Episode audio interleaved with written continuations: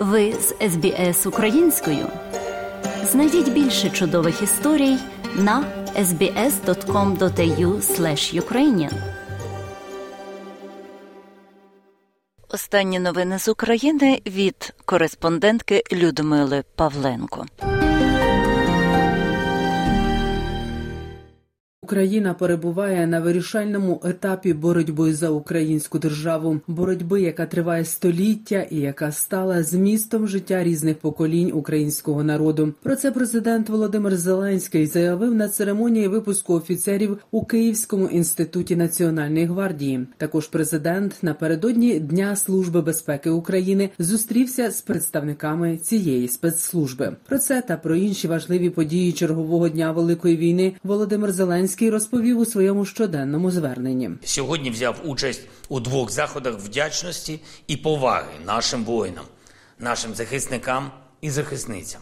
У навчальних закладах Національної гвардії України відбувся випуск молодих офіцерів. Усі вони випускаються у склад діючих сил оборони та безпеки у підрозділи нашої національної гвардії, яка разом з усіма нашими воїнами боронить Україну. Сьогодні ж Напередодні Дня Служби безпеки України привітав колектив СБУ усіх наших воїнів, спецслужбовців. Це обов'язково варто зауважити. Служба безпеки України проходить фундаментальну внутрішню трансформацію. Служба повністю мобілізувалась для реального захисту держави і дає зараз Україні такі результати, якими кожен із нас може лише пишатися. Співробітники СБУ воюють із зовнішнім ворогом знешкоджують внутрішні загрози, ставлять історичну крапку на будь-яких намаганнях Росії маніпулювати Україною через агентуру. Мав честь відзначити державними нагородами воїнів із лав СБУ із лав Нацгвардії.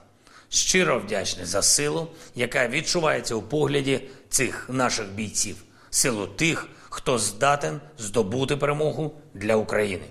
Зустрівся сьогодні з делегацією Світового банку жодного дня не втрачаємо для міжнародних контактів. На всіх рівнях працюємо, обговорили чинні програми підтримки для України, перспективні нові. Звичайно, зосередились на відновленні, на усьому тому, що потрібно зробити в багатьох українських містах і селах, які зазнали терористичних ударів окупанта, житлові будинки.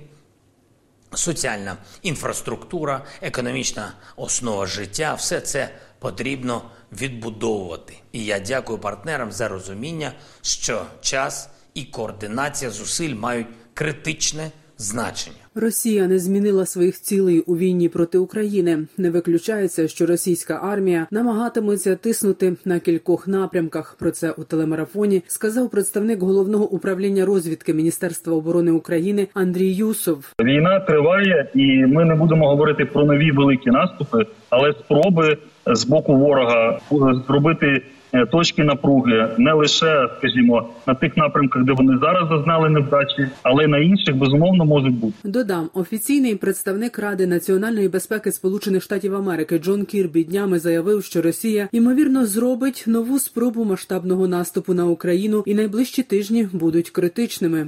На території Росії, де армію агресора було відкинуто за межі лінії державного кордону, та на території Білорусі наразі не фіксується створення ударних угруповань армії агресора, які би могли здійснити вторгнення в Україну. Про це речник Державної прикордонної служби України Андрій Демченко сказав в ефірі телемарафону Єдині новини, але недооцінювати противника не можна, навіть попри те, що він не має достатніх сил на цих напрямках, говорить Андрій Демченко. Ворог може все ж таки спробувати створювати якісь провокації безпосередньо на лінії кордону, навіть е, не для досягнення своїх якихось стратегічних цілей. Ворог е, намагається стримувати сили оборони України, щоб ми тримали там необхідну кількість сил та засобів і не могли їх в подальшому перекинути е, на лінію бойових дій, де ведуться реальні бойові дії з ворогом. Уночі проти 24 березня російська армія вдалася до чергової масованої повітряної атаки по території України, запустила ракети і ударні безпілотники по Київщині, Чернігівщині, Сумщині, Дніпропетровщині, Миколаївщині, Одещині. Обидві Російські ракети, які цілилися на території Одеської області, збили сили протиповітряної оборони України. У деяких регіонах атаки досягли своїх цілей. Є руйнування. Про це повідомив речник повітряних сил збройних сил України Юрій Ігнат. Протиповітряну оборону та реактивну артилерію російської армії необхідно знищувати превентивно. Для цього Україні потрібні сучасні літаки західного виробництва, заявив речник повітряних сил Юрій Ігнат. Наразі Україна використовує для протидії російським повітряним атакам західні ракети, які встановлює на старі літаки. Знайшовся спосіб встановити ракети Харм. Ними вже працюють кілька місяців наші винищувачі, е, які б'ють по ППО противника. Та ракета встановлена на радянському винищувачі. Вона не має того всього функціоналу, який могла б мати якби запускалася з F-16.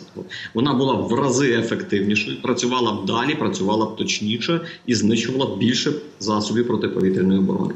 У Бахмуті на Донеччині залишається 32 дітей, чиї родичі відмовляються евакуюватися. Про це повідомив голова Донецької обласної військової адміністрації Павло Кириленко. За його словами, у місті лишилося менше трьох з половиною тисяч осіб. Це люди, які категорично відмовляються виїжджати, попри умовляння поліцейських та рятувальників. У Авдіївці, за словами Павла Кириленка, залишається менше як дві тисячі осіб. Вони ховаються у підвальних приміщеннях від обстрілів, однак відмовляються від евакуації. У місті також залишається семеро дітей. Водночас із прифронтових вугледару, великої новосілки, часового яру Донецької області евакуйовано уже всіх дітей. Статусні діти це діти в дитячих будинках сімейного типу, в інтернатних закладах, обласних, комунальних, місцевих зараз військової адміністрації евакуйовані в повному обсязі. Їх було близько 12 тисяч. З тимчасово окупованої частини України вдалося повернути ще двох українських дітей. Про це в ефірі суспільного мовлення повідомив уповноважений Верховної Ради з прав людини Дмитро Лубінець. Нині дев'ятирічна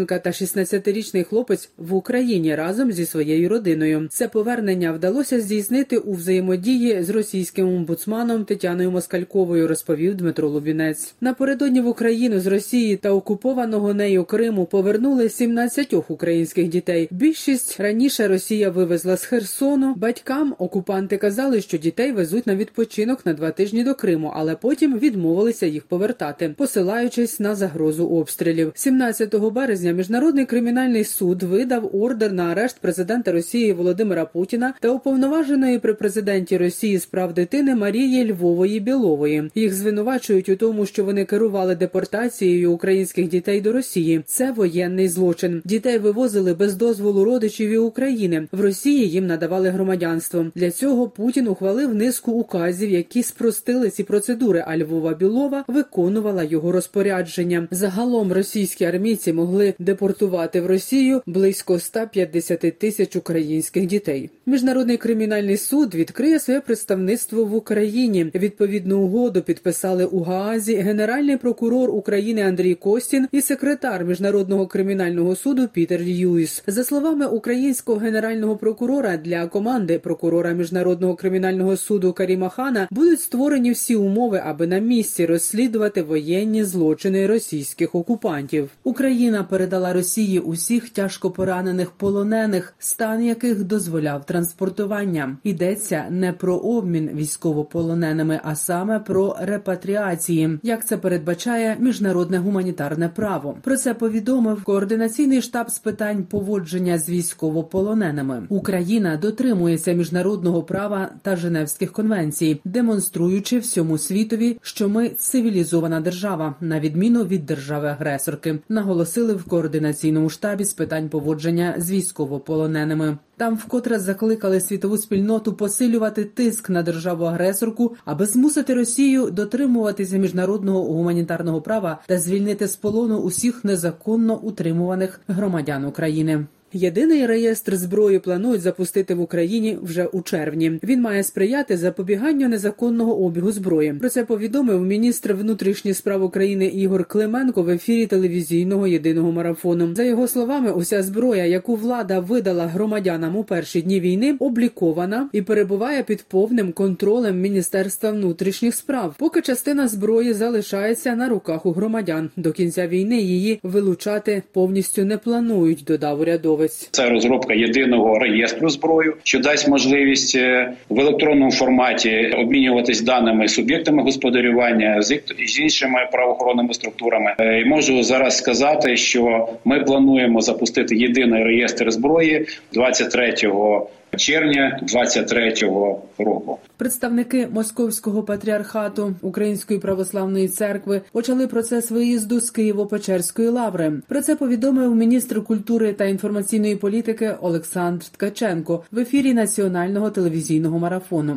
Процес виїзду відбувається. Це може засвідчити будь-який перехожий в лаврі. Вивозять бойлери, столи, стільці. Тобто, якийсь процес розпочався. Зараз працює міжвідомча комісія, яка має зафіксувати стан збереження нерухомого і рухомого майна, власне, музейних експонатів, які також знаходилися в користуванні УПЦ МП. Як тільки комісія завершить свою роботу, можна буде чітко сказати, що було не так. Тим часом релігієзнавець Дмитро Горевий говорить про те, що Українська православна церква Московського патріархату не може підписувати нові договори про оренду храмів, бо фактично існує нині в Україні поза правовим полем. У 2018 році був прийнятий закон про те, що церкви, які підпорядковуються центрам в Росії, повинні внести зміни в свою назву.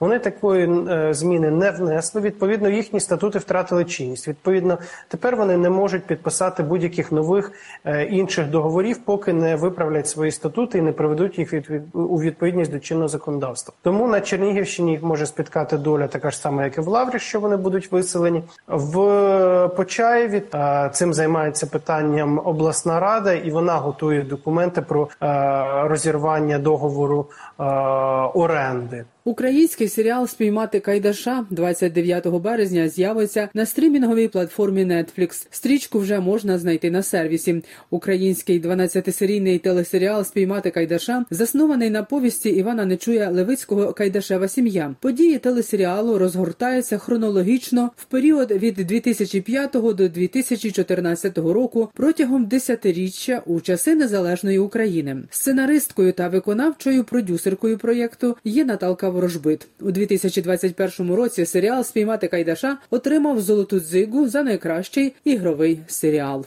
Людмила Павленко, Київ для СБС Аудіо. Хочете почути більше подібних історій? Слухайте в Apple Podcast, Google Podcast, Spotify або будь-якому іншому місці.